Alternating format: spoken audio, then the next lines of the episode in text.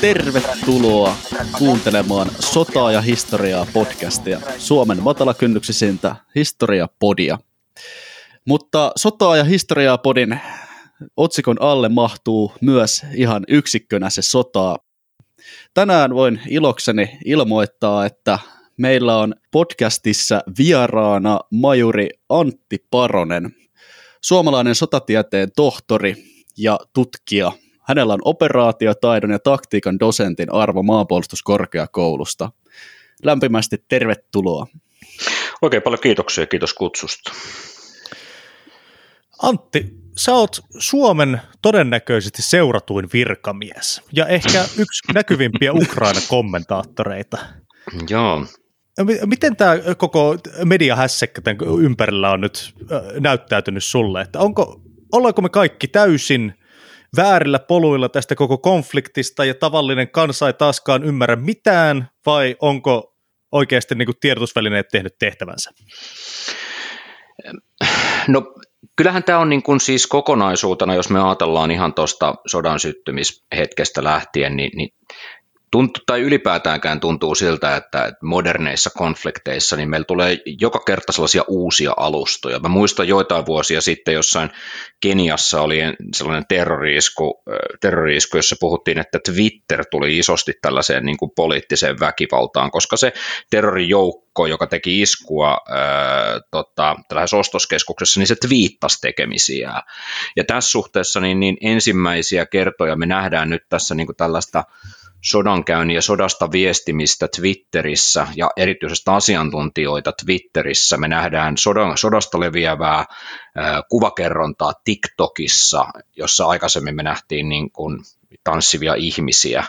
E, eli, eli siis se, että meillä meil, meil niin syntyy tällainen niin kuin sekä, sekä tavallisen median rinnalle ja sellaiseen niin kuin passiiviseen viestintään tällainen hyvin interaktiivinen tapa kertoa ja keskustella sodasta nimenomaan näiden modernien alustojen kautta, niin se, että en, en nyt halua ehkä sanoa ottaa harteille sitä niin kuin kes, niin kuin seuratuin virkamies, koska ilmeisesti Twitterissä myös Mika Aaltola löytyy, niin tuota, tuota, tuota, hän on sieltä jonkun verran, jonkun verran edellä meikäläistä niin kuin seuraajamäärissä, mutta että tahdon sanoa vaan sitä, että, että, että, että ihmiset etsii myös tietoa sieltä tavanomaisen median ulkopuolelta, koska se tiedon tarve tällaisessa sodassa tai ylipäätäänkään niin kuin uudessa eurooppalaisesta sodasta on ihan valtava.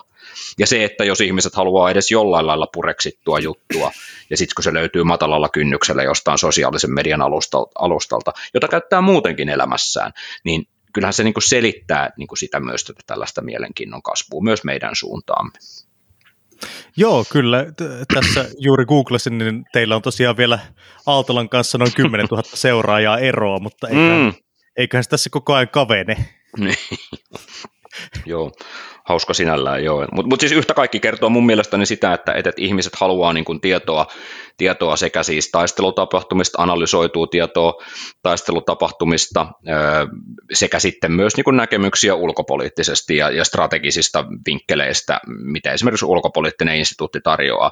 Ja tänä päivänä, jos me haluamme tällaista niin ihan niin kuin sekä meidän tapauksessamme maanpuolustuskorkeakoulun kannalta niin kuin täyttää sitä yliopistollista kolmatta tehtävää, eli yhteiskunnallisen viestinnän tehtävää ja sitä kautta myös niin kuin kansalaisten mielenkiinnon palvelemista, niin meidän pitää olla läsnä sellaisissa medioissa, jossa kansalaisetkin ovat. Oli nyt kysymys sitten sosiaalisista medioista ja sen erilaisista alustoista, tai sitten vaihtoehtoista perinteisemmästä mediasta, mutta nyt vaikka pääuutislähetyksestä. Joo, hyvin mielenkiintoista. Mm. Näinhän se kyllä tosiaan on. Mutta mennään tässä nyt sitten oikeastaan itse päivän aiheeseen, eli Ukrainan sotaan. Sota on nyt jatkunut noin kaksi ja puoli kuukautta. Mm. Miten näin niin kuin akateemisesti ja ammatillisesti tähän asiaan aika pitkälle perehtyneenä henkilönä, niin, niin kuin lyhyesti kertaisit sodan tapahtumat jollekin kuulijalle, joka ei ehkä välttämättä ole seurannut muuta kuin otsikkotasolla? Joo, um,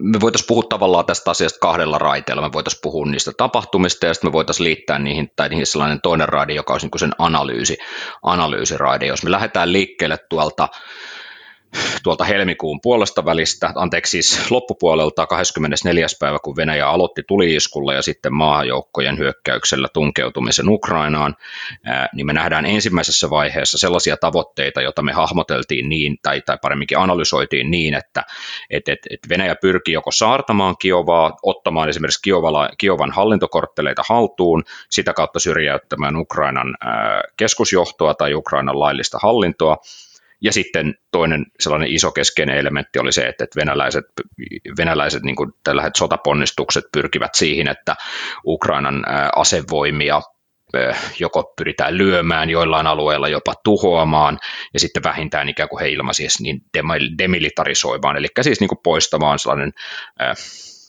puolustautumiskyky venäläistä myöhempää tai mahdollisesti laajempaa aggressiota vastaan.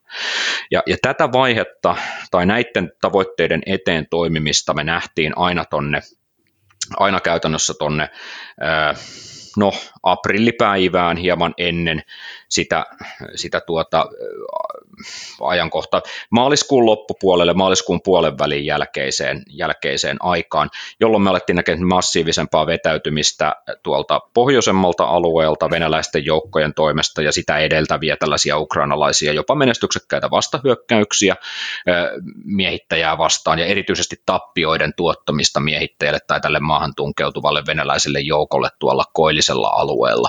Ja kun tämä kehitys sitten tuota, jossain määrin niin, niin, niin lähti isommin käyntiin, eli tahdon sanoa siis sitä, että venäläisiä joukkoja vedettiin pois sieltä pohjoiselta operaatioalueelta, Kiovan suunnalta ja koilliselta Ukrainalta, niin samanaikaisesti me nähtiin näiden joukkojen täydentämistä ja uudelleen keskittämistä tuonne Itä-Ukrainan alueelle, ja siitä onkin nyt sitten muodostunut se päätaistelualue, kun me tässä keskustelemme siis käytännössä, käytännössä tota, viides päivä toukokuuta, niin me nähdään sellaista pienimuotoista taistelun taukovaihetta taistelussa Itä-Ukrainasta.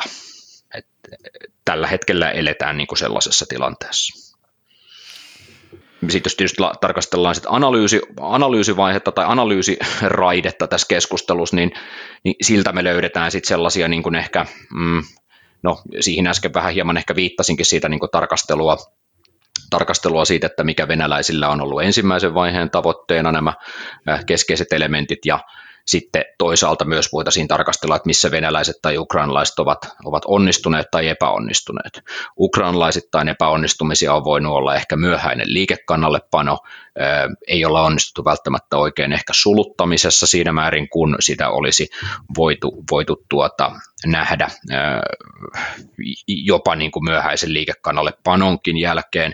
Ja sitten venäläisiä epäonnistumisia on ihan siis huomattavasti johtamisesta, aselajien välisen yhteistoiminnan yhteen, tai yhteensovittamisen puutteita, erityisesti ilmakomponentin ja maakomponentin välistä yhteensovittamisen puutetta, erityisesti logisti, logistiset ongelmat on vaivanneet äh, monia venäläisiä äh, tuota hyökkäyskiiloja, ja, ja ehkä se keskeisin elementti on se, mikä ammattisotilaalle tässä kaikessa on ollut todella kummallista, että venäläiset ovat lähteneet ylipäätäänkään silloin helmikuun loppupuolella hyökkäämään sellaisesta ryhmityksestä, joka on käytännössä tarkoitettu poliittiseen painostukseen, ei niinkään sellaiseen syvällä ja syvillä tavoitteilla Ukrainan puolelle tapahtuvaan maahan tunkeutumiseen.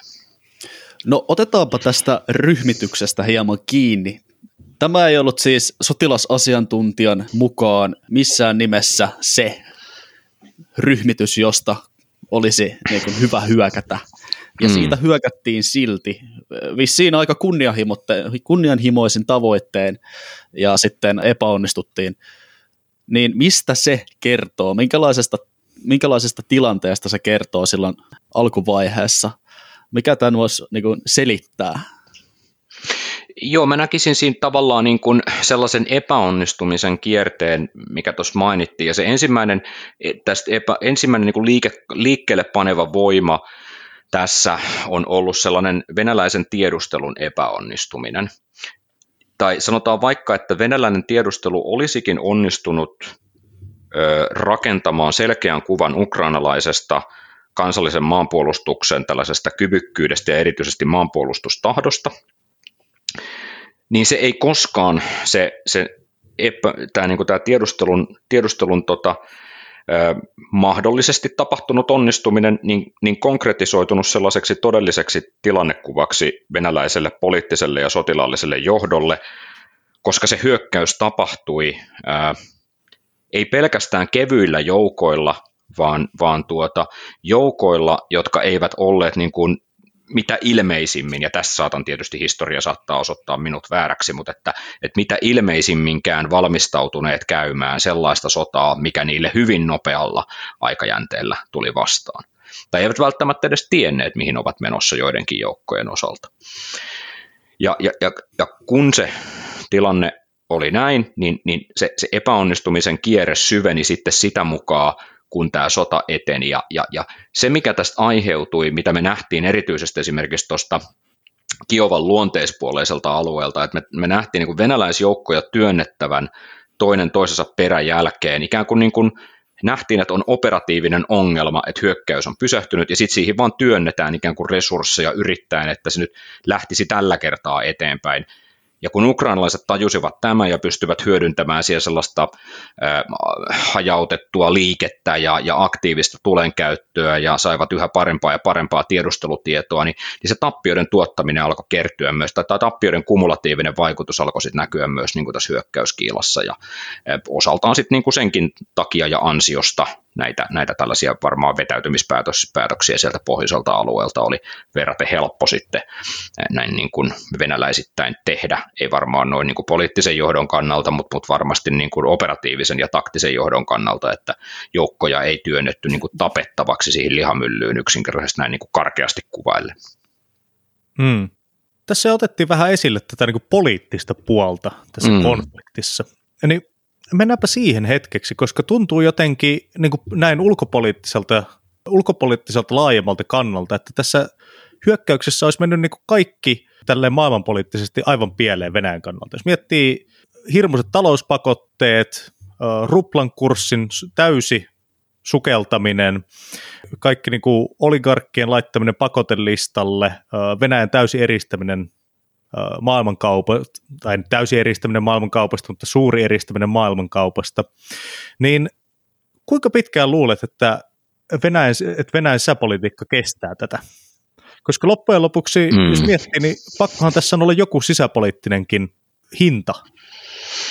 Joo, um, tämä on tosi iso kysymys, johka, johka tota, ei, ei varmasti edes niinku parhaimmilla Venäjän tuntijoilla ole, ole tota, vastausta. Ja miksi siihen ei ole vastausta, niin koska se, se tietääkseen sen vastauksen, niin meidän pitäisi kuulua siihen Putinin sisäpiiriin. Ja, ja paremminkin ei välttämättä edes siihen sisäpiiriin, vaan siihen välittömästi Putinin äh, hallinnon, erityisesti tämän turvallisuushallinnon äh, niin kuin lähipiiriin, jossa me kuulisimme niitä sellaisia kuiskutteluja käytävillä näin niin kuin poeettisesti ilmaisten. Ja koska sitten sit me pystyttäisiin sanomaan, että, että, että mihin suuntaan tämä tällainen Venäjän sisäpoliittinen tilanne on menossa. Onko siellä tapahtumassa jotain sellaista, mitä varsin paljon erilaiset huhupuheet tai viittaavat, että, että, että presidenttiä oltaisiin syrjäyttämässä ja näin edespäin.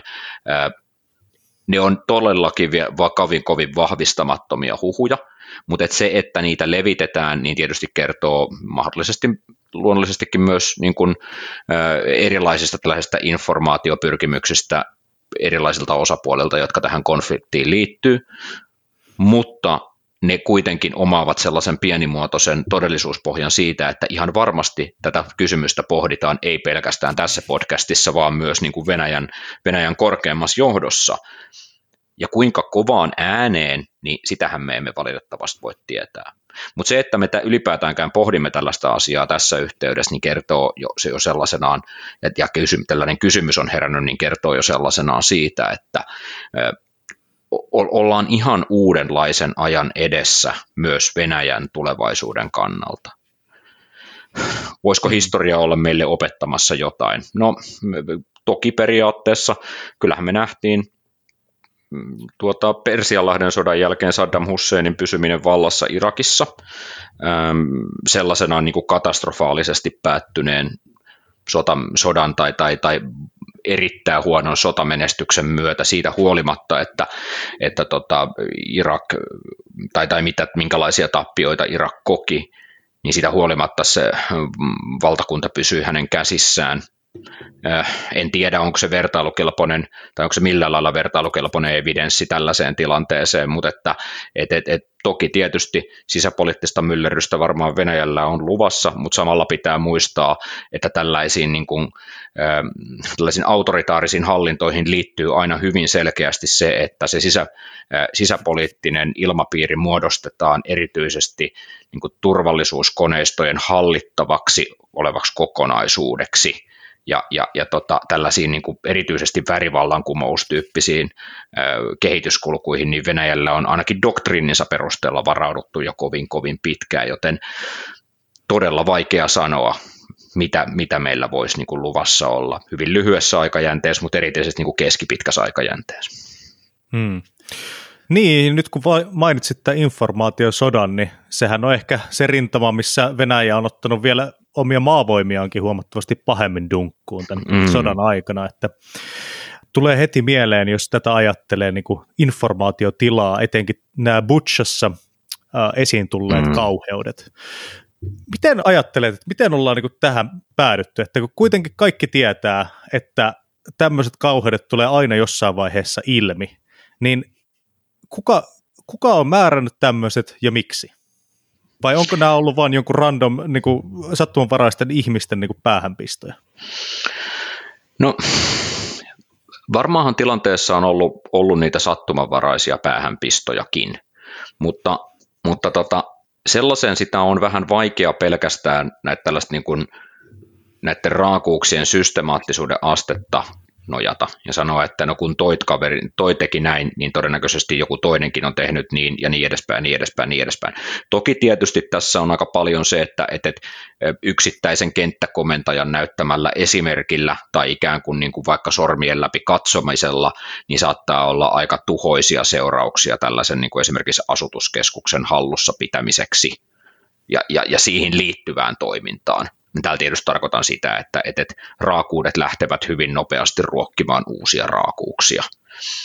Erityisesti sellaisen sotilasjoukon keskuudessa, joka ei oikein tiedä tilanteesta ja, ja kokee, kokee sen niin kuin valtavan stressaavaksi ja joka yö ukrainalaiset erikoisjoukot iskevät selustassa ja tilanne on varsin sekava kaikin puolin, niin, niin onhan se tietysti varsin, varsin ym, ei voi sanoa ymmärrettävää, mutta siitä löytyy selitysvoimaisuutta siihen, että miksi näitä tällaisia raakuuksia on tehty. Ja sitten jos johtaminen on vielä ollut huonoa, eikä tällaisista raakuuksista rangaista tai niitä annetaan niin kuin tapahtua, niin meillä on niin kuin kierre, tällainen hyvin, hyvin niin kuin pahan, pahan kierre valmis vaikuttaa vähän siltä historiaharrastajan tota, perspektiivistä, että tietyisissä olosuhteissa tietynlaisessa tilassa oleva sotilasjoukko voisi että päätyy just tekemään jotain hirveyksiä, vaikka jossain Miilaissa, Vietnamissa mm. tai Nankingissä sitten Kiinassa japanilaiset pääsivät niin. oikein kunnolla vauhtiin. Niin, tämä olisi, tämä olisi sinällä tietysti mielenkiintoinen tutkimuskysymys ihan, ihan sellaisenaan, että miten paljon, miten paljon niin kuin on löydettävissä niin kuin kulttuurista riippumatta tällaista evidenssiä. Niin, tietysti se nyt on ollut ihan niin kuin somestakin nähtävillä tässä konfliktissa heti alusta asti, että todella karmivalla tavalla siviilin ja sotilaan raja on aika hämärä, että kun ihan avoimesti vihamielinen väestö miehitetyllä alueella järjestää päivittäin mielenosoituksia ja estää äh, niinku, vaan ihmismassana venäläisten huoltokuljetusten kulun ja sitten yöllä saattaa tapahtua jotain sabotaasia, niin voi kuvitella, että se on niin kuin miehittävän sotilaan, jonka nyt ei tietenkään lähtökohtaisesti edes kuuluisi olla siellä siinä tilanteessa, niin perspektiivistä toi on varmasti aika helvetillinen tilanne.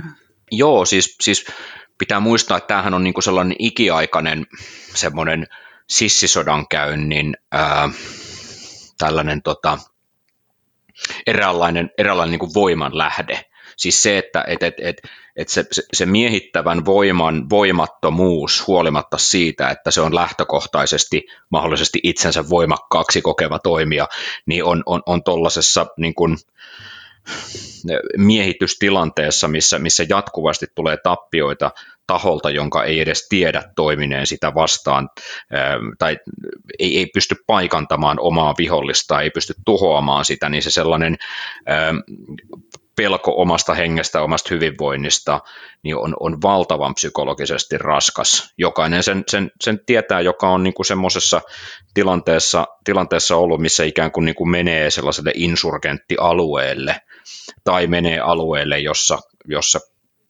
paikallinen väestö ei, niin kuin ihmi, ei, ei niin kuin lähtökohtaisesti pidä sotilasjoukosta, niin, niin kuin kaikkea on odotettavissa siitä eteenpäin. Et, et kyllä, se, kyllä se voisin kuvitella, että tällä hetkellä niin kuin on aika leimaa lyövä elementti monilla alueilla. Toki tietysti varmaan on myös semmoisia kyliä ja, ja, ja ehkä jotain yhteisöjäkin ympäri Ukrainaa, jossa, jossa miehittäjää otetaan ehkä, ei nyt sano, ei voi sanoa avosylin vastaan, mutta että vähän myötämielisemmin vastaan kuin kovin kovin monella muulla seutukunnalla. Kuinka paljon tällaisia niin kuin myötämielisiä alueita on, niin no, ei varmaankaan kovinkaan paljon tällä hetkellä Ukrainassa. Ilmeisesti myös hyvin venäjämieliset alueet ovat, ovat niin kuin kääntyneet kovin sellaiseksi niin kuin, kovin tota, miehittäjää vastaan. Niin, se miehittäminen muuttuu aika hankalaksi siinä vaiheessa, kun ensin muutetaan kaikkien kodit tomuksi tykittämällä. Joo, se, se, se on täysin, täysin tietysti totta. Tässä on sellainen jännä piirre tuommoisessa niin kuin, ajatellaan niin kuin vastakumouksellisessa sodassa, että, että, että niin kuin, paikallisen väestön hän ei tarvitse pitää, luot, pitää niin kuin miehittäjästä luottaakseen siihen, että se miehittäjä tarjoaa ikään kuin, niin kuin turvaa ja ikään kuin, niin kuin toisen osapuolen kannalta paremman, paremman tilanteen mutta kun tilanne on tällä hetkellä Ukrainassa se, että se, siihen miehittäjän niin kuin, tuomaan hallintovaltaan tai tällaiseen niin kuin, potentiaaliseen parempaan elämään ei voi millään lailla luottaa. Päinvastoin siis evidenssi osoittaa ympäri Ukrainaa, että, että, että että niin kuin venäläisen miehittäjän ollessa jollain alueella, niin, niin, niin ryöstöt ja raiskaukset ja murhat ja teloitukset ovat todennäköisempiä tai huomattavasti paljon todennäköisempiä kuin se, että ukrainalaiset pitävät valtaa jollain tietyllä alueella. Tämä on valtavan epäkiitollinen tilanne tietysti, tietysti esimerkiksi tavalliselle venäläiselle sotilaalle, joka ei välttämättä niin kuin lähtiessään tiennyt, että mihin on menossa. Hmm. Tulee väkisinkin mieleen sitten kysymys näistä Donbasista ja Luhanskista, niin kuin, mistä tämä koko soppa sai tavallaan alkunsa alun perin. Hmm. Tota, hmm Yksi asia, mikä mua on koko tämän konfliktin ajan vähän ihmetyttänyt, on niin kuin se todella huono hyökkäysmenestys, mitä juuri äh, käsittääkseni, miten se asia menee, on, että mm. siis Donbasilla ja Luhanskilla on niin kuin omat äh, sotilasvoimat, jotka mm. sitten tekee heidän omilla alueillaan, tai niin kuin, äh, näillä oblasteilla, mitä he niin kuin ajattelee, että on heidän mm. aluetta niin kuin sitten hyökkäystoimintaa Ukrainaa vastaan. Mutta kun katsoo nyt siltä alueelta ajankohtaista karttaa, esimerkiksi tämä Scribble Maps, mistä on ollut paljon mm, puhetta myös, kyllä. niin tota, eteneminen on ollut todella hidasta. Niin onko tällä joku niinku tavallaan hyvä selitys olemassa? Joo, se on totta ja tämä on, tämä on tosi iso kysymys. Öö, tästä siis selityksiä voi olla monenlaisia. Y- yksi voi olla se, että et, et, et sitten nämä niin sanotut Donbassin tai Luhanskin joukot eivät ole todellisuudessa sen tasoisia, että ne voisivat niin kuin käydä ä, ukrainalaista asevoimaa vastaan menestyksekästä hyökkäystaistelua. Hyökkäys on kuitenkin taistelulajeista sellaisenaan kaikkein vaativin.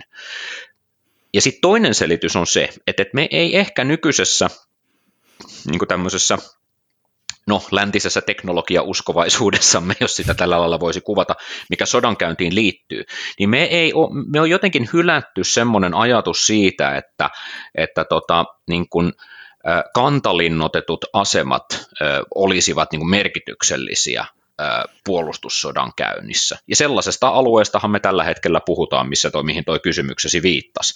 Siis, siis juuri tällä alueella, mikä on ollut siinä Donet, tai Donbassin ikään kuin rajalla oleva puolustusvyöhyke, jossa Ukraina on rakentanut sekä kantalinnotettuja asemia että sitten syvempiä puolustusvyöhykkeitä ihan kahdeksan vuoden ajan, niin on osoittautunut yllättävän pitäväksi siis kokonaisuudeksi. Siitä ei olla men- Siinä ei, sillä ei ole tehty läpimurtoja, sieltä ei ole hivuttauduttu, ehkä nyt pohjoisinta rintama-aluetta lukuottamatta läpi, ja osaltaan, osaltaan se on niin todistanut vähän semmoisesta, mitä niin kuin tällaisessa läntisessä sotilaallisessa ymmärryksessä ei olla hirveästi oikeastaan viimeisinä vuosikymmeninä kymmeninä niin kuin kiinnitetty, tai sille ei olla pantu kamalasti arvoa noin niin kuin, erityisesti nyt tällaiselle niin kuin linnoittamistoiminnan kehittämiselle, varsinkaan niin kuin siis tuolla, tuolla anglomaailman sotataidossa, ehkä niin kuin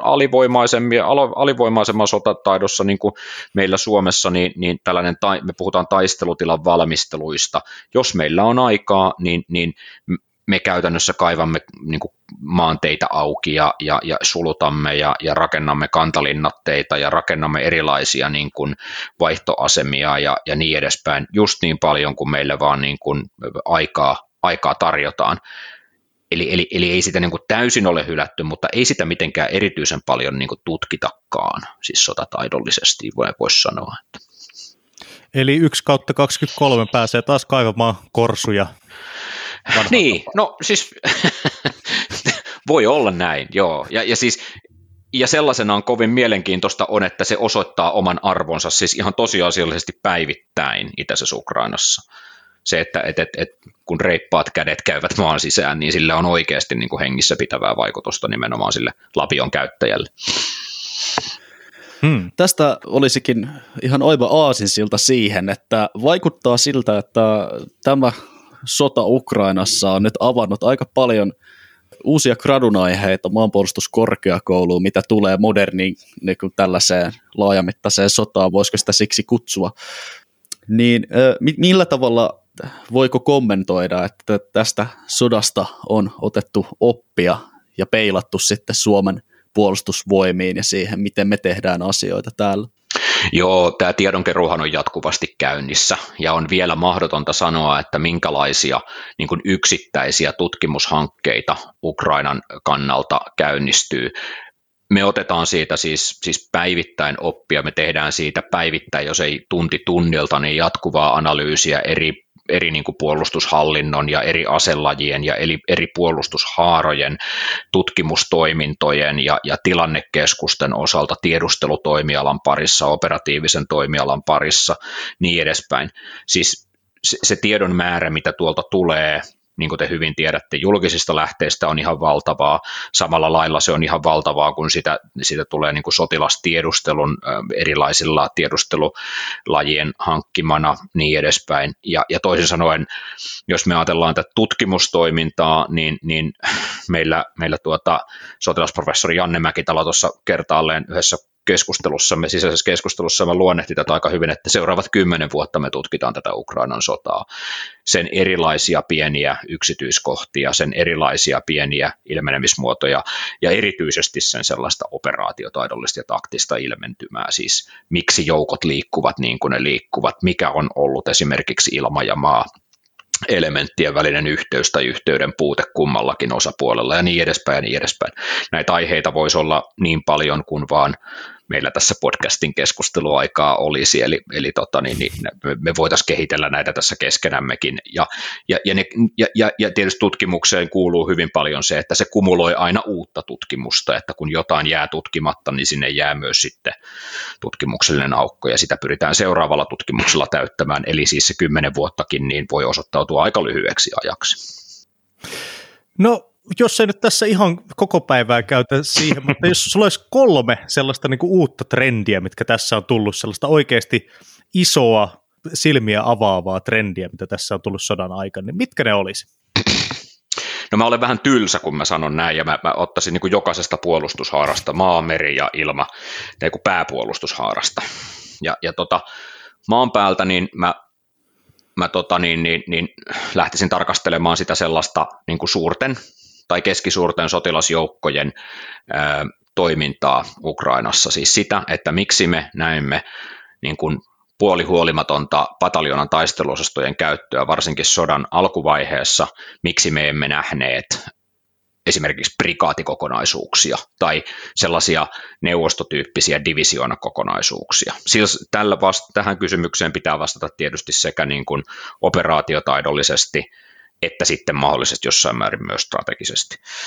Sitten ilmakomponentin kannalta ää, kyllä niin kuin sellainen ilmasta maahan vaikuttaminen venäläisessä sotataidossa, ää, ilmatorjunnan merkitys tässä, tässä sodassa ää, sekä sitten niin kuin kaukovaikutteisten aseiden käyttö Ukrainan kokoiseen maahan Venäjän tyyppisillä resursseilla tai Venäjän tasoisilla resursseilla, minkälaista vaikuttavuutta tai vaikuttamattomuutta sillä on ollut. Ja sitten merikomponenttihan tässä sodassa on venäläisittäin näyttänyt sillä kaikkein menestyksekkäimmiltä, kaikkein onnistuneimmalta, huolimatta siis Moskvaa, äh, Moskvaan upotuksesta. Merisaarto on edelleen voimissaan ja merieristys on edelleen voimissaan.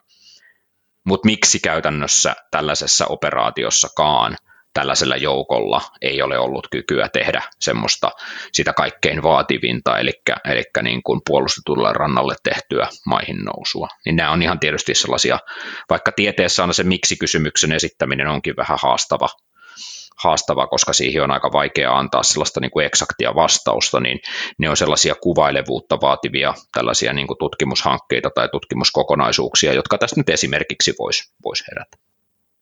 Hmm. Joo, tuossa sodan alkupäivinä, kun se rupesi pikkuhiljaa näyttämään siltä, että tämä on niinku oikeasti niin kuin laajamittainen konventionaalinen sota hmm, Euroopassa, mm, niin kyllä. pohdittiin, että milloin tullaan näkemään niin kuin Normandian maihin nousuun verrattava tämmöinen. Joo, joo siis, siis ja, ja, ja, ja se, että, että, että niin kuin nimenomaan merellinen komponentti pystyi esittämään, varsinkin niin kuin ensimmäisinä päivinä, sellaista kyvykkyyttä, että he osoittivat niin kuin maihin nousuosaston olevan olemassa ja kävivät ikään kuin näyttäytymässä jossain Odessan edustalla tällaisella maihin nousukomponentilla tai ne maihin nousuosastolla, niin se tietysti osaltaan pakotti, niin kuin, tai on edelleenkin pakottamassa ukrainalaista puolustajaa sitomaan merkittäviä joukkoja noin niin kuin Odessan puolustukseen – nimenomaan mereltä suuntautuvaa uhkaa vastaan, mutta sitten tietysti myös Transnistrian puolelta suuntautuvaa sellaista niin kuin uhkapotentiaalia vastaan. Joo, no nyt itse asiassa päästiinkin tähän niin kuin viimeisimpään äh, tavallaan kehityskulkuun, eli tähän Transnistriaan. Hmm. Mikä tämän rooli oikein on Ukrainan, Ukrainan sodassa, kun se tuntuu, että se on yleensä geopolitiikassa ja niin kuin Euroopan niin kuin kovimmillakin politiikka- ja historiatuntijoilla, niin se jää semmoiseen niin vähän pimentoon ehkä. Joo, kyllä se, kyllä se pienimuotoinen sellainen musta aukko on, ja se, se, se, että se on ollut näin pitkään tässä sodassa, öö, vähän niin kuin, en voi sanoa lapsen asemassa, mutta että pikkusen sillä niin kuin taka-alalle jääneessä roolissa, niin on sinällään ollut kovin mielenkiintoista. Ja, ja tästä keskusteltiin öö, tuossa, tai on keskusteltukin esimerkiksi meillä tuossa maanpuolustuskorkeakoulun sisäisissä palavereissa ja näin edespäin. Ja, ja, ja tota, tämä on ollut ihan samantyyppinen ihmetyksen aihe, että siellä oleva joukko venäläistä, venäläistä tuota, ähm, sotavoimaa, niin ei ole pystynyt uhkaamaan esimerkiksi Odessan suuntaan niin paljon, äh, että, että tota, äh, sieltä olisi jouduttu vetää ukrainalaisia joukkoja pois. Ja siksi toisekseen niin, niin äh, tämä Transnistrian tilanne ilmeisestikin vaatii venäläisten joukkojen läsnäoloa niin paljon, että ne ei pystykään välttämättä operoimaan sieltä suuntaan taikka toiseen.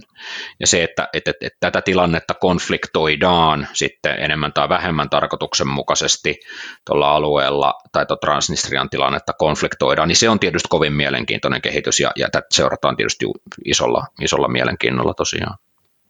Joo, mun on pakko myöntää, siis itse olin mennyt eri, kaikenlaissa asiayhteyksissä tekemään tämmöisen nojatuolikenraalin päätelmä ekoina viikkoina, että se tulee olemaan niin kuin joku tämmöinen staging point jollekin hyökkäykselle, mutta mm. toistaiseksi on ollut kyllä aivan väärässä, niin kuin kyllä monessa muussakin asiassa. Niin, se on, tietysti sit pitää tarkastella vähän sit maantiedettä siinä, että, että se on äärimmäisen haastavaa, että sinne keskitettäisiin venäläisiä joukkoja ilman, että, ilman, että tota, tota, tota, ukrainalaiset saisivat siitä hyvin nopeasti vihjä, ja, ja tota, se, se joukko, niin kuin sanottua äsken, niin, niin ei välttämättä pysty niin kuin kokonaisuutena uhkaamaan äh, sellaisenaan niin kuin ukrainalaista, esimerkiksi nyt vaikka sitä Odessan puolustusta. Et, et, tota, se, et, et, et, miten sinne sitten saataisiin sitä uutta voimaa venäläisittäin, niin, niin on, on tietysti vähän isomman pohdinnan kohteena, joo. Hmm. Mutta tietysti tämähän on hetkellinen, tämänhetkinen tilanne, että mehän, sehän saattaa muuttua yhdessä yössä.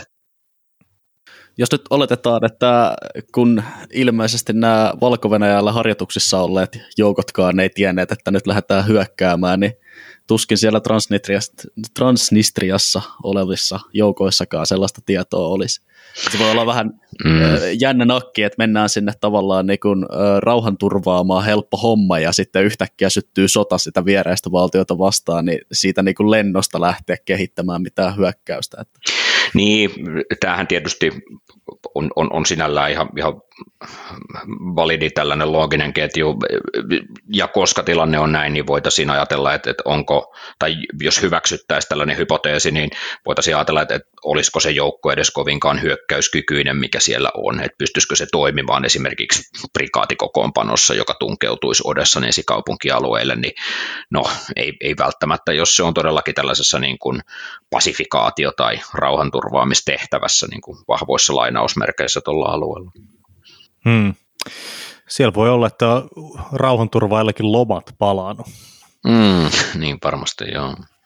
Tota, minkä sanoisit sitten, että olisi tällainen suurin yllätys, mikä on tullut sulle itsellesi tämän konfliktin aikana? No kyllä se, se riittyy oikeastaan niihin ensimmäisiin päiviin. Se, että, että tota, venäläiset eivät niin kuin, niin kuin ensimmäisten tuntien ja erityisesti sanotaan, että ensimmäisen neljän, ehkä viiden päivän aikana niin alkoi ilmenemään, että tässä on todellakin niin kuin aika mittavia venäläisiä epäonnistumisia tapahtunut jo tässä vaiheessa ja se operaatio on lähtenyt käyntiin niin kuin verraten huonosti koska mikään hän ei välttämättä, niin kun äsken, siis alussa puhuttiin siitä, että se ryhmitys oli tällainen painostusryhmitys, jos siitä hyökkäys lähtee liikkeelle, niin kyllä se niin kuin minulle ammattisotilaana kertoo siitä, että sille hyökkääjä, hyökkäävälle sotilasjohdolle, niin tilanne piti olla varsin selvä, että tässä edetään hyvin nopeasti hyvin niin kuin tällaisiin mittaviin strategisiin tavoitteisiin. Ja kun sinne ei päästykään, niin se ensimmäisten päivien sellainen niin kuin taistelumenestyksen kääntyminen niin kuin ukrainalaisille oli sellainen, no, no ehkä yllättävä on sinällään tietysti ihan hyvä, hyvää kuvaava termi, koska siis minä, minä olen niin kuin yllättynyt siitä, että, että, että eivätkö venäläiset todella ymmärtäneet, että, että, tällä, että näin hyökäten ei päästä siihen tavoitteeseen, mitkä olivat ilmiselviä niin kuin siinä hyökkäyksen ensimmäisenä päivinä. E, se, se, se on jotenkin niin kuin, se on jotenkin, no ehkä äänen väristäkin kuulee sen, että se on niin kuin tuskastuttavan niin kuin yllättävää ollut jossain mielessä, että eikö todella ole käsitetty, että, että, että mitä tästä voisi seurata. Hmm. Joo, nyt suomalainen sotataidon asiantuntija servailee venäläisiä kollegoja aika pahasti tässä näin. Asia oli ilmeisesti teille ilmeistä, se on mukava kuulla ja valaa niin, luottamusta se, joo, PVG joo, joo, siis, moderneista konflikteista. Joo, siis se on sanottava tuossa, että, että, tota, niin kun, et, et, se joukkomäärä, minkä venäläiset niin keskittyvät tähän operaatioon, niin ennen kaikkea se joukkomäärä näytti siltä, että, että ei tämän hyökkäyksen periaatteessa pitäisi lähteä käyntiin. Ja kun se hyökkäys lähti käyntiin, niin sitten pitäisi, sit se seuraava oletus on ollut se, että, että tota, no tällä joukkomäärällä pyritään sellaiseen nopeaan vaikutukseen. No sitten kun siihen nopeaan vaikutukseen ei päästy, niin sitten meidän olisi pitänyt nähdä seuraavaksi sellainen niin kuin suuri joukkomäärä lisäys. No sitä nyt ei ole vielä nähty. Ja niin edespäin ja niin edespäin. Eli siis tästä tulee tällaisia niin kuin kertauttavia kysymyksiä, jotka ei ole ne, kun me puhutaan konventionaalisesta sodasta, niin ne eivät ole loogisia kehityskulkuja, mitä tässä on nähty niin kuin kerta toisensa jälkeen. Siis niin, noin niin kuin, jos lintuperspektiinillä koko Ukrainan operaatioaluetta tarkastellaan. että se on kovin mielenkiintoinen ilmiö kokonaisuudessaan. No, mutta mistä tuo sitten kertoo, tiedä häntä, ehkä mm. tämä sota on enemmän poliittisesti motivoitunut kuin sotilaallisesti eh, mietitty loppuun asti. Niin. Ja poliittisista motivaatioista puheen ollen, meillä on pian lähestymässä 9. päivä toukokuuta, mm. olihan näin, Juu, kyllä. kyllä. 9. päivä toukokuuta Venäjällä on voitonpäivän paraatiossa. Juhlitaan voittoa natseista eh, toisessa maailmansodassa – ja kuinka puna-armeija pelasti Euroopan, niin ö, voiko tällaisella päivämäärällä ja kansallisella juhlalla olla jotain strategista merkittävyyttä tämmöisessä sodassa? Kyllä tässä tietysti paljon arvaillaan sitä, että voiton päivänä pitäisi jonkunlainen voitto myös tässä Ukrainan, Ukrainan operaatiossa julistaa tai pystyä julistamaan. Ähm, tai vähintäänkin osoittaa, että, että hyökkäysoperaatio etenee niin kuin sitä ollaan suunniteltu, ja että se on vähintäänkin saavuttanut jonkunlaisia välitavoitteita, ja se lopullinen tavoite on tuossa ihan nurkan takana. Ähm, onnistuisiko venäläinen tällainen informaatio, sodankäynnin koneisto ja propagandakoneisto tekemään tällaisen tarinan? No ihan varmasti onnistuu. En usko, että, että, että se on mitenkään heille niin kuin täysin tai oikeastaan millään lailla mahdotonta. Öm, merkittävinä menestystarinoinahan he pystyvät varmasti osoittamaan, että maayhteys Krimille on olemassa. Öm, Itä-Ukrainasta käydään taisteluita, jotka ovat ihan kohta ratkeamassa, ja tällaisia me saatetaan, saatetaan kuulla, jos niin kuin venäläinen tällainen tarina haluaa mennä tällaisiin yksityiskohtiin ja, ja saavutusten osoittamisiin mutta, mutta tota, sellaista merkittävää voittoa, esimerkiksi niin kuin läpimurtohyökkäyksen onnistumista, Itä-Ukrainan täydellistä valtaamista, siellä olevan ukrainalaisen puolustusryhmityksen romahtamista, niin aika vaikea on nähdä tässä no, seuraavan neljän päivän kuluessa tapahtuman. Hmm. No nyt kun päästiin jo tähän niin kuin tulevaisuuden spekulaatioihin, niin hmm. Antti Paronen, miten näkisit, että tämä sota voidaan saada ratkeamaan ja missä aikataulussa? Joo. Tuota, erityisesti tulevaisuuden ennustaminen on vaikeaa. Tota, tota, tota, tässä on sellaisia niin kuin erilaisia kehityskulkuja nähtävänä, joista ehkä sellaisin kaikkein loogisin valitettavasti on se, että tämä sota pitkittyy ja tätä käydään ää, yhä niin kuin pienenevin ja pienenevin effortein erityisesti Venäjän puolelta. Tässä pyritään saada aikaan sellainen jonkunlainen, jonkunlainen jäätynyt konflikti, jota voidaan aina uudestaan pumpata käyntiin tarvittaessa ja ottaa joku kilometripylväs jostakin ja joku kylän jostakin ja niin edespäin. Toinen vaihtoehto on se, että, että tota, tapahtuu jonkunlainen mittava joukkolisäys venäläisten toimesta ja sillä pyritään sitten merkittävästi merkittävästi vaikuttamaan tämän sodan kulkuun. Ja jos me nyt yhtään annetaan itsemme olla sellaisia venäläisen sotetaidon oppilaita, niin kyllähän sieltä niin kuin doktrinaarinen ymmärrys sille on, miten tällainen tilanne ratkaistaan. Se ratkaistaan mittavalla joukkojen käytöllä, se ratkaistaan mittavalla tulen käytöllä niin ilmasta kuin epäsuoran tulen aseilta, aseilla ja käytännössä ammutaan itsensä läpi puolustajan niin kuin kantalinnoitetusta ryhmityksestä. Kyllä se, kyllä se niin kuin ymmärrys siellä on olemassa, mutta se vaatii vaan huomattavasti paljon enemmän eforttia kuin tällä hetkellä me nähdään. No mitä se taas sitten vaatisi, niin se vaatisi käytännössä jonkunlaisen niin kuin venäläisen reservin mobilisaation, ja, ja se on aika vielä tällä hetkellä pitkässä puussa, mikäli sitä ei sitten nyt esimerkiksi joidenkin, esimerkiksi nyt erityisesti ukrainalaisten vihjailujen osalta tai, tai, tai osoittamana sitten vaikka voiton päivänä julisteta. Sehän on tietysti nyt tulevaisuutta ja varsin läheistä tulevaisuutta. Mutta, mutta tota, tällainen venäläinen niin kuin sitoutuminen tämmöiseen paikalliseen konfliktiin, että, että kokonainen niin kuin väestön osa esimerkiksi käskettäisiin sotimaan Ukrainaan jonkun Itä-Ukrainan kolkan takia, niin, niin on se aika, aika kieltämättä pitkässä puussa näin niin kuin ensi alkuun. Et pitäisin todennäköisempänä, tai niin kuin äkkiseltään tarkastella, pitäisin todennäköisempänä, että tästä on tulossa sellainen kulutussodan käynnillinen ilmiö näin niin kuin parhaassa tapauksessa venäläisestä mittakaava tai venäläisestä näkökulmasta tarkastellen. Jos taas katsotaan ukra- ukrainalaisittain, niin mehän nähdään jatkuvasti kehittyvää ukrainalaista operatiivista hyökkäyskykyä, ja se, tarko- se, se, vi- se sen perustan tämän väitteen siihen, että meillä on vaikkakin aika hajanaista läntistä kalustoapua Ukrainalle, niin yhtä kaikki sellaista kalustoapua, jolla rakennetaan prikaateja, jotka hyökkäävät ja lyövät jollekin alueelle ryhmittyneen vihollisen.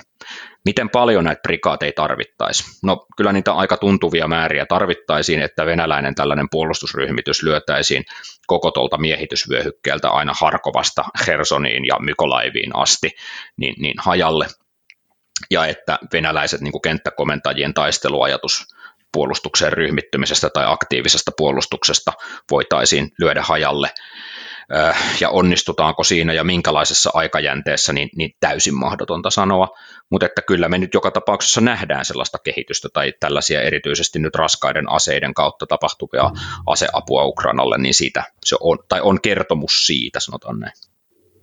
Hmm. Joo, tämä on kyllä todella mielenkiintoinen, mielenkiintoinen juttu. Nyt kun mm. tulit muuten tähän niin kuin läntiseen aseapuun, niin pitää kyllä kysyä tästäkin, että tämä on ollut niin paljon nyt otsikoissa, tai no ehkä tämä oli enemmän muutama viikko sitten kuin ehkä enää nyt, mutta mm. tästä oli niin paljon otsikoissa ja sitä oltiin niin kuin parlamenteissa, laitettiin sinne ja tänne ja Briteissä siitä puhuttiin satoja tunteja, Saksassa meinattiin jo heittää liittokansleria ulos, kun äijä laittoi kapuloita rattaisiin, mm. niin tota, mitä sä niin näkisit, että mikä on ollut tämän läntisen aseavun rooli? Onko tämä nyt ollut aivan täydellisen toissijaista näpertelyä vai onko tässä niin joku oikea vaikutus? Eh, kyllä mä näkisin, että tämä on ihan, täällä on ihan aitoa, aitoa vaikutusta ollut. Eh, Mä jossain, jossain tota, niin, niin haastattelussa totesin tästä, että, että, että ukrainalainen panssarintorjunta on kyllä ukrainalaista panssarintorjuntaa, mutta se on lännen ylläpitämää. Eli siis ähm, läntinen erityisesti panssarintorjuntaohjuskalusto niin alkaa saavuttaa Ukrainassa jos sellaisia lukemia, että, että sitä on reservissä ja, ja sitä, sitä kyetään ylläpitämään sitä sellaista niin panssarintorjuntaohjuskyvykkyyttä. No sillä ei vielä käytännössä sotaa ratkaista, mutta sillä estetään ihan tosiasiallisesti miehittäjän päälle ajo esimerkiksi jossain, jossain tota Itä-Ukrainan tällaisilla liikenneväylillä ja näin edespäin. Et se on niin kuin kriittisen tärkeä elementti, elementti tässä suhteessa. Ja se, että, että me nähtiin tässä joitain viikkoja sitten, tai paremminkin ehkä kuultiin joitain viikkoja sitten ukrainalaisen korkeimman poliittisen johdon toistuvia pyyntöjä raskaasta aseistuksesta, niin kertoo tietysti siitä, että sitä ei ole ollut Ukrainassa ensinnäkin tarpeeksi, ja siksi toisekseen sillä pyritään rakentamaan tuota äsken kuvailemani tällaista niin kuin operatiivista hyökkäyskykyä tai paremminkin ehkä niin kuin alueellista taisteluiden ratkaisemiskykyä ukrainalaisille. Ja, ja mikäli sitä saadaan ja mikäli sitä saadaan nopeasti noin niin kuin tarkastettuna käyttöön ja koulutettua joukolle ja joukkoja kyetään organisoimaan yhtenäisen johdon alle, niin, niin me saatetaan nähdä tässä vielä sellaisia kehityksiä ukrainalaisten taholta, joita ei, ei, ei niin kuin sodan ensimmäisenä päivinä osattu kuvitellakaan. Tämä jää varmasti kyllä historia jonkinnäköisenä yllätyssotana siinäkin mielessä, että ei tämä ole mennyt yhtään käsikirjoitusten mukaan. Se, mitä sä nyt kuvailette tässä näin, niin kuulostaa siltä, että kun konflikti pitkittyy, niin Ukrainalla on ihan todellisia mahdollisuuksia kehittää itse, itseään ja omia kyvykkyyksiä ja tehdä itsestään voimakkaamman sitten taas Venäjällä on ollut suuria hankaluuksia ylläpitää edes sitä, millä lähdettiin alun perin liikenteeseen. Joo, siis joo, se on, se on, se on sinällä ihan, ihan totta, että, että et jos me otetaan vaikka jotain snapshotteja sieltä täältä, vaikka Itä-Ukrainaa, ja me aletaan laskemaan niin kuin sellaisia potentiaalisia joukkokokonaisuuksia, niin me havaitaan, että, että, että niin kuin vaikka venäläisen joukkokeskittymä jossain Iziumin alueella sijaitseekin, niin, niin sillä samalla alueella on kuitenkin sen verran irti olevaa ukrainalaista joukkoa, että se taistelu on, on vähintäänkin pattitilanne tai tällainen ää, niin kuin pysähtynyt hyökkäys – eikä, sillä, eikä venäläisillä ole sellaista ratkaisuvoimaa esimerkiksi kyseisellä alueella. Ja sitten jos me, me katsotaan siellä täällä ympäri niin kuin muu, muualla Ukrainaa tai muualla näitä, ta, näitä taistelualueita, niin me ymmärrämme, että ukrainalaisilla alkaa kehittyä myös sellaisia no jos ei nyt ihan ratkaisukykyisiä tällaisia niin kuin hyökkäysjoukkoja, niin ainakin sellaisia, sellaisia tuota, ä, alueellisia hyökkäyskykyjä, jolla sitten, kuten esimerkiksi Harkovan alueella, niin tehdään tällaisia aika merkittäviäkin niin kuin venäläiseen ryhmitykseen tapahtuvia tunkeutumisia ja oman alueen takaisin valtaamista. Kyllä. Mitkä on nämä sitten läntiset aseet, jotka antaa Ukrainalle tätä hyökkäyskykyä? No joo, kyllä se, vaikka tässä nyt ollaan niin kuin minun alallani ollaan nyt tällaista niin panssarivaunun obituaaria haluttu kirjoittaa jo monta kymmentä vuotta, niin tuota, kyllä niin kuin vaunukalusto on sellainen yksi, yksi keskeinen elementti. Et ei ole olemassa vielä sellaista välinettä, jolla ajettaisiin vihollisen ryhmitykseen hyvässä suojassa tulivoimaisesti ja omattaisiin sellainen ikään kuin, niin kuin päälleajokyky ja, ja tällaisen niin kuin puolustuksen murtamisen kyky samassa määrin kuin panssarivaunussa on kuljettaen sen sisällä ää, tuota, ää, jalkaväkeä, joka on siis se käytännössä se miehitysvoima edelleenkin vielä maasodan käynnissä, vaikka taisteluroboteista puhutaankin ja niin edespäin. Siis vaunukalusto on yksi. Sitten toinen elementti on se, että, että minkä verran saadaan, saadaan niin kuin epäsuoran tulen kalustoa ja minkä verran sille saadaan ampumatarviketta ja miten hyvin se logistinen ketju sen ampumatarvikkeen sille niin kuin kanuunalle toimittamiseksi toimii. Ja, ja, tota, ja tätä kaikkea sitten suojaa käytännössä ilmatorjunta. E, eli, eli niin kuin, nämä elementit tässä, tässä niin kuin näiden maasodan käynnillisten niin keskeistä, tai ne, ne, ovat sellaisia erilaisia maasodan käynnillisiä kulminaatiopisteitä, näin kai, näin kai voisi sanoa. jo. Hmm. Tämä on erittäin mukava kuulla, että olet sitä mieltä, että panssarivaunu ei ole vielä niin täysin hautaan heitetty vehje. Mä olisin siis itse vaununjohtajana. Niin, niin joo. joo. Mä oon käyttänyt liikaa elämästäni siihen, että on erinäisillä internetin keskustelupalstoilla tästä asiasta väitellyt ihmisten kanssa, niin nyt on sentään joku asiantuntija, johon viitata. Joo, ähm, tuota, se, se, tavallaan se, se olisi liian helppoa sanoa, että, että panssarivaunu olisi niin kuin kuollut ja pian kuopattava kuopattava laite, koska siis ei ole mitään, mikä sen tulisi korvaamaan siis sellaisenaan. On paljon esitelty, esitelty niin kuin erilaisia ajatuksia siitä, että kaukovaikutteisuus olisi sen sellaisen massottavan tulenkäytön, että tavallaan täsmäaseet kaukovaikutteisina olisivat sen massottavan tulenkäytön tuota korvaava elementti ja sitten sen tulenkäytön, hyödyn, tai tulenkäytön vaikutusten hyödyntämiseksi ei tarvittaisikaan enää mittavia panssarijoukkoja, jotka jotka ikään kuin no, modernin ratsuväen tapaan rynnäköivät tällaisesta puolustusryhmityksestä läpi, niin, niin tota, tota, tota, ei, ei ole sellaista, niin kuin, siis, siis kehitys olisi, jos mentäisiin tähän minun kuvailemaan, niin vaikka niin kuin pienten ja ketterien joukkojen ää, tällaiseen tulen käyttöön tarkasti vastustajan tällaisia kriittisiä suorituskykyjä vastaan, niin, niin, niin toki siis kyllä, kyllä siitä on nähtävissä sellaista niin kuin ihan jo niin kuin laskennallista vaikutusperusteista suuntautuneista, suuntautuneisuutta sodankäynnistä. Yhdysvaltalaiset rakentaa omaa niin kuin, ymmärrystään maataistelusta tällaisen, tällaisen niin kuin periaate, periaatteiden varaan, nimenomaan tällaisen niin kuin vaikutusperusteisen periaatteen varaan pilkku, mutta edelleen se sodan todellisuus osoittaa, että esimerkiksi vaunut ja panssarintorjunta taistelevat keskenään tavalla, jossa se panssarin torjunta on kuitenkin niin kuin se, se, se puolustajan aseistus, ei niinkään sen, niin kuin sen offensiivisen toiminnan, ää, toiminnan tuota, tuota, tuota kannalta kriittisen tärkeä elementti, vaan, vaan se on nimenomaan se panssarivaunu, joka kuljettaa sitä miehistöä, maa-aluetta miehittävää miehistöä paikasta toiseen verraten hyvässä suojassa, ää, verraten tulivoimaisesti ei ole oikein korvaavaa järjestelmää vielä olemassa. Hmm. Jos ei sitten Mitenkäs... jotain taisteluroportteja tässä yhtäkkiä yllättäen tuodeta taistelukentälle. Joo. Hmm. Niin, itse asiassa taistelurobotit on nyt mainittu kaksi kertaa. Joo. tuon panssaritorjuntajutunhan kaikki suomalaiset varusmiehet tietää, kun Niinisadossa amerikkalaiset tulee ottamaan meiltä turpaan ja mm. opettelemaan, miten se tehdään. Mutta dronet Ukrainassa ja dronet myös Suomessa, että tässä sodan alussa oli semmoinen hyvä propagandapiisi Bayraktar, Bayraktar mm. dronesta, mutta näillä droneilla ylipäätänsä on ollut vissiin kuitenkin ihan merkittäväkin vaikutus tässä sodassa. On.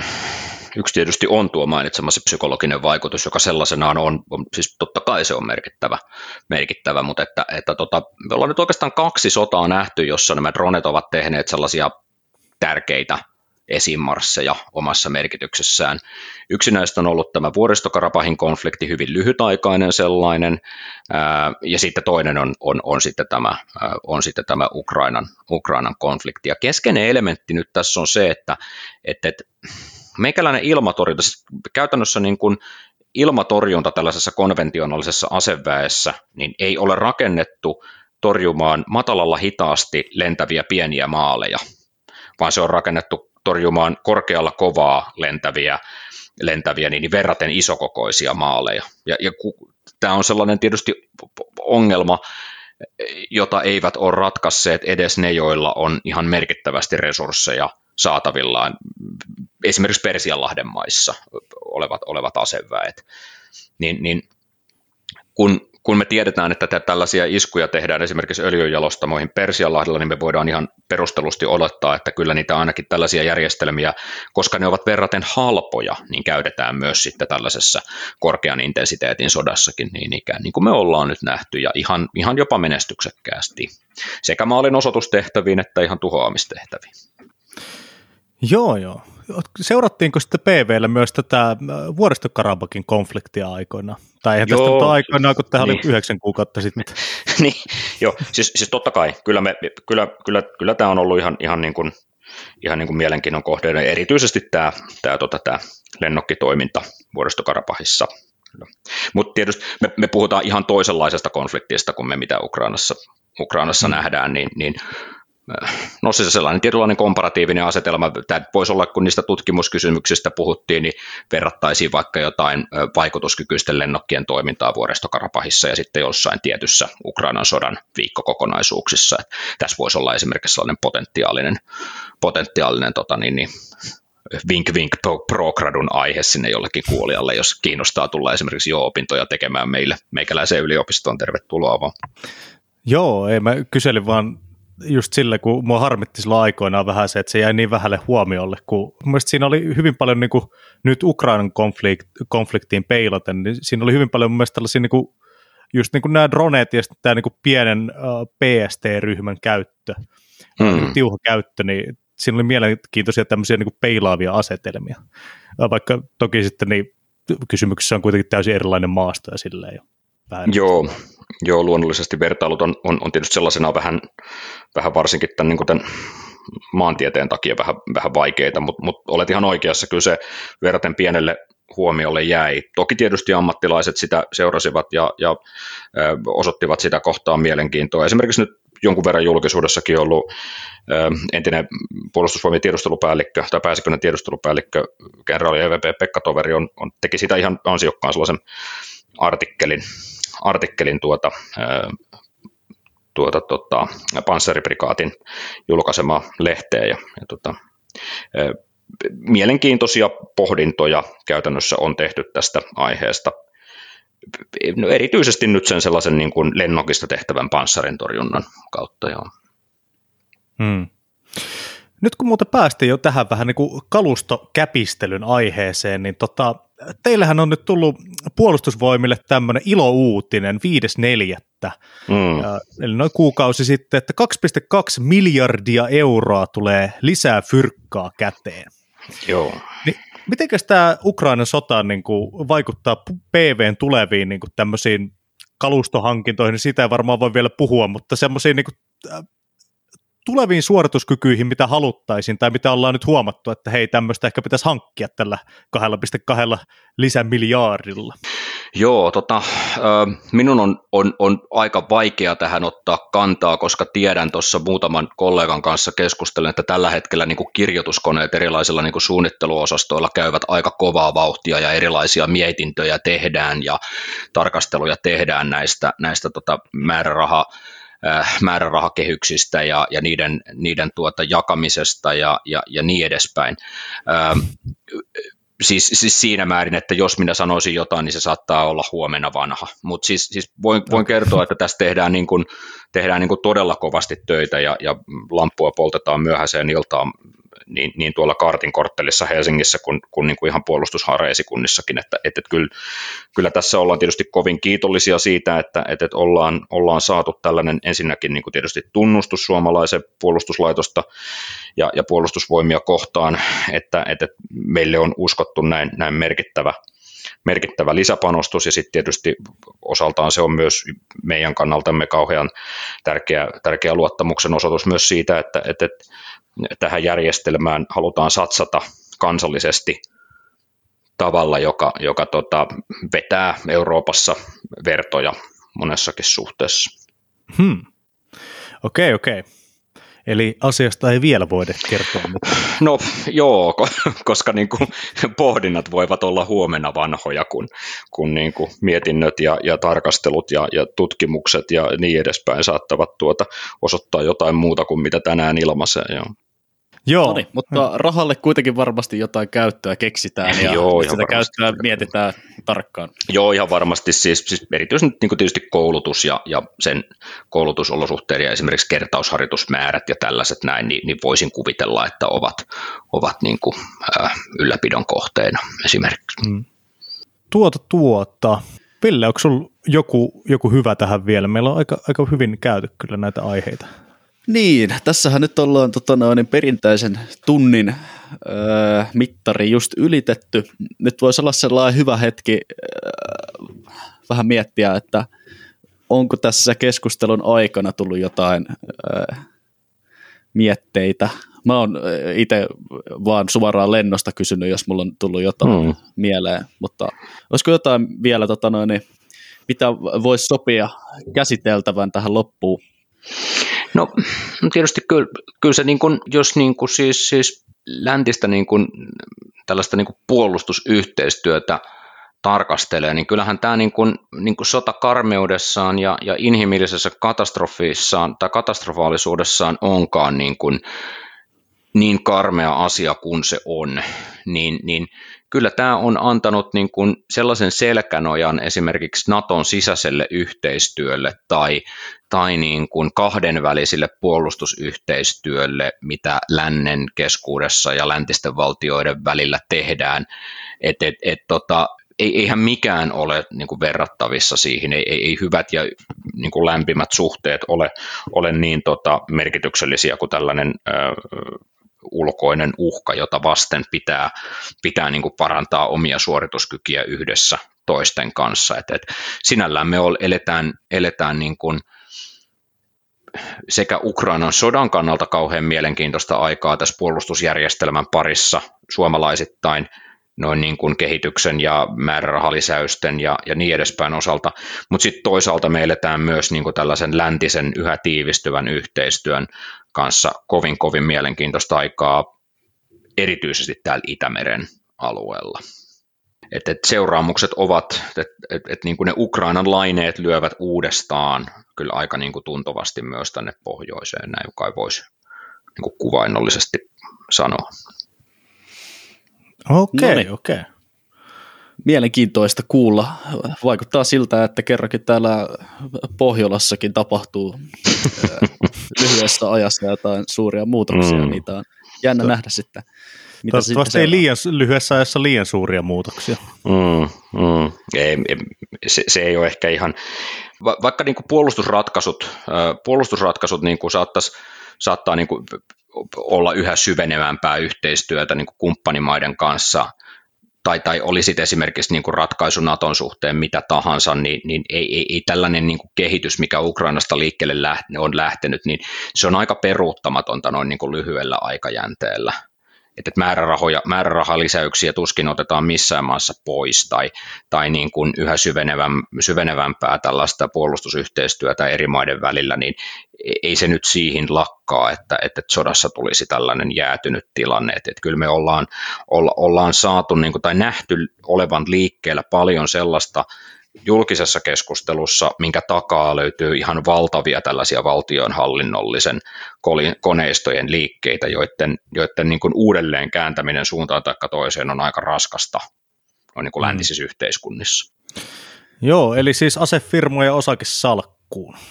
Joo, siis, siis no ei, ei tarvitse tietysti välttämättä hirveästi pörssikursseja katsoa, kun ihmetellään, kun Rheinmetallien ja ja Lockheed Martinin niin kurssit ovat, ovat kääntyneet, ainakin hetkellisesti kääntyivät tuossa sodan alkuvaiheessa ihan merkittävää, merkittävää nousua, että jos sellainen kiinnostaa, niin, niin siinä, siinä noin niin kuin tuota sijoitusvinkkejä näin niin kuin kieliposkessa ilmasta. Jep. Kaikille jotain, mutta nämä on tietysti ihan jokaisen henkilökohtaisia näkemyskysymyksiä. Mm, mm. Omasta mielestä ainakin pitää pitää omista arvoista kiinni ja hmm. osoittaa, että ainakaan hyökkäämällä ei saa mitään strategisia saavutuksia itselleen ja hmm. siitä on seuraamukset. Niin itse olen ihan tyytyväinen siihen, mitä, mihin suuntaan ollaan Suomessakin menossa. Hmm. Hmm tämä sota historia podi alkoi jo poliittiseksi viime talvena, kun Vikke liputti ydinvoiman puolesta. Mm, mm. no, mutta tota, tuota noin, tuota noin. Mm. Antti Paronen, oot majurina Suomen puolustusvoimissa ja myös tutkijana Suomen maanpuolustuskorkeakoulussa. Millaista tutkimusta maanpuolustuskorkeakoululla tehdään ja miten sinne oikein pääsee tutkijaksi? No joo, siis ähm, minä olen tällainen vähän niin kuin, vähän niin kuin tuota, sinällään epätyypillinen sotilas, että, että olen suunnannut varsinkin nyt tässä urani vaiheessa tätä uraani tällaisen niin kuin akateemisen, akateemisen tutkimuksen pariin, ja, ja tota, äh, kun se on mahdollista maanpuolustuskorkeakoulussa, niin tämä on ollut aika niin kuin sinällään tietysti luonteva, luonteva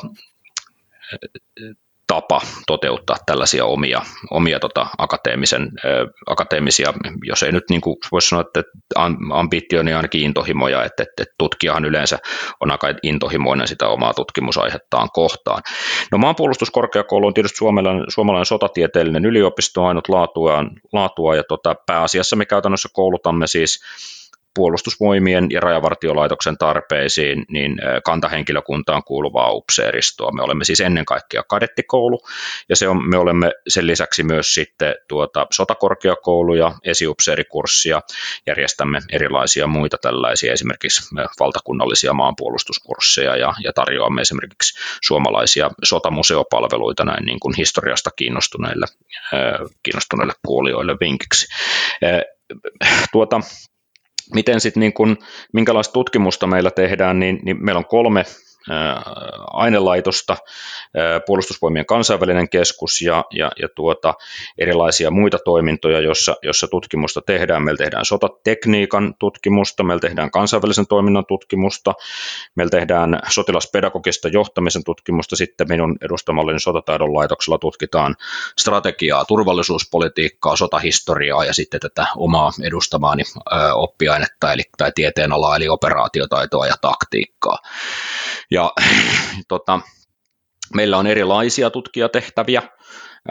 Meillä on erikoistutkijan pestejä esimerkiksi siviili-ihmisille, jotka, jotka tota, tutkivat jotain tiettyä mielenkiintoista kohdetta, mihin ovat sitten itseään, itseään niin kuin perehdyttäneet ja kouluttaneet.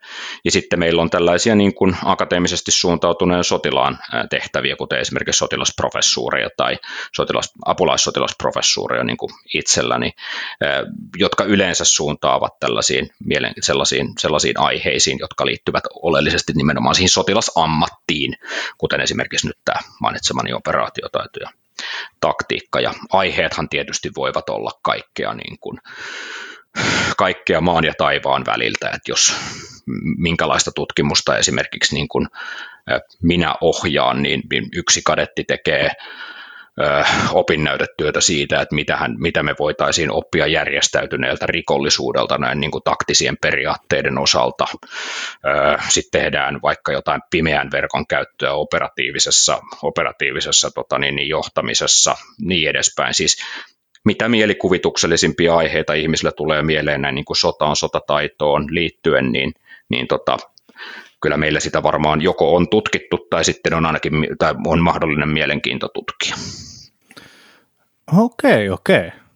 Kuulostaa kyllä erittäin mielenkiintoiselta opinahjolta. Tässä tulee väkisinkin mieleen niin kuin vähän ö, kontrasteja, kun meillä on ollut Ilmari Käihkö meidän tota, yle, yleisimpänä sotataidon asiantuntijana tuolta Ruotsin vastaavasta ö, laitoksesta. Niin tämä on selvästi vähän erilainen kuitenkin, että se Ruotsin vastaava laitos, niin sehän on niin kuin ennen kaikkea siviilikoulu, kun taas te olette ennen kaikkea niin kuin sotilasoppilaitos. Joo, me, meillä on ruotsalaisten kanssa tämä tällainen keskeinen ero, että siis ruotsalainen maanpuolustuskorkeakoulu tai Ruotsin First Högskolan joht, rehtori on siis minun ymmärtääkseni siviilivirkamies. Ja, mm. ja tota, meillähän on prikaatikenraalin arvoinen upseeri, joka tämän, meidän tapauksessa me tietysti kenraali Kalliomaan tapauksessa sattuu olemaan myös sotatieteiden tohtori. Hän on itse asiassa ensimmäinen laatua, joka on väitellyt maanpuolustuskorkeakoulusta, että ollaan sinällään niin kuin ympäri on käyty ja yhteen tultu tässäkin suhteessa, että, että me olemme kouluttaneet niin kuin ikään kuin meikäläinen sota, sotakorkea ja, ja sotatieteiden tohtori koulutusjärjestelmä on kouluttanut ikään kuin, niin kuin ensimmäisen rehtorinsa, jos näin voisi, näin voisi kenraali Kalliomaa henkilöä luonnehtia. Että, että sinällään ollaan niin kuin ihan jo tässäkin suhteessa niin kuin jo etaploitu osaksi, osaksi niin kuin tiedeyhteisö ja yliopisto, yliopistomaailmaa. Okei. Joo. Antti Paronen, kiitos erittäin paljon tästä erittäin mielenkiintoisesta haastattelusta. Mutta ennen kuin lopetetaan kokonaan, niin mikä me aina kysytään meidän haastateltavilta, niin mitä kuuluu Suomen seuratuimman sotilaan arkeen niin kuin seuraavien kuukausien ja viikkojen aikana? Miltä sun työpäivät näyttää tai tulee näyttämään? No ne näyttävät aika, aika tuota työntäyteisiltä. ja, ja Ukrainan sota on yksi keskeisimpiä syitä siihen, että, että, että miksi ne on niin työntäyteisiä.